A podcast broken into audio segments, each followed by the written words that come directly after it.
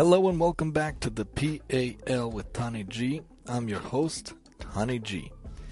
We are in chapter 1, paragraph 9, Perek Aleph, Mishnah Tet. Shimon ben Shetach Omer. Shimon ben Shetach says, Have a marbe lachakor es ha'idim, be extensive in interrogating the witnesses, have a zahir bidvarecha, and be cautious with your words. Shema mitocham yilmadu l'shaker, lest from them they learn to lie. Let's see what the interlinear ArtScroll Pirkei says in the notes. They learn to lie. Take care when speaking to witnesses and litigants, lest the direction of your interrogation gives them a hint on how to fabricate their testimony to tell you what they think you are looking for.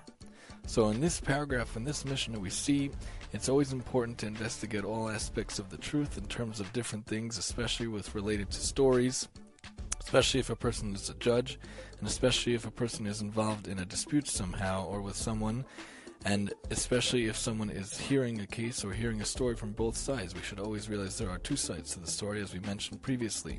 We should always be cautious with our words. They say that the saying, sticks and stones may break my bones, but words can't hurt me, doesn't apply because words can really hurt. Words can do damage, and words can cause rifts and can destroy people. We should always be careful and we should always watch what we say, how we say it, and with what tone we say it, because even if we say things nicely, the tone we use may be the problem itself.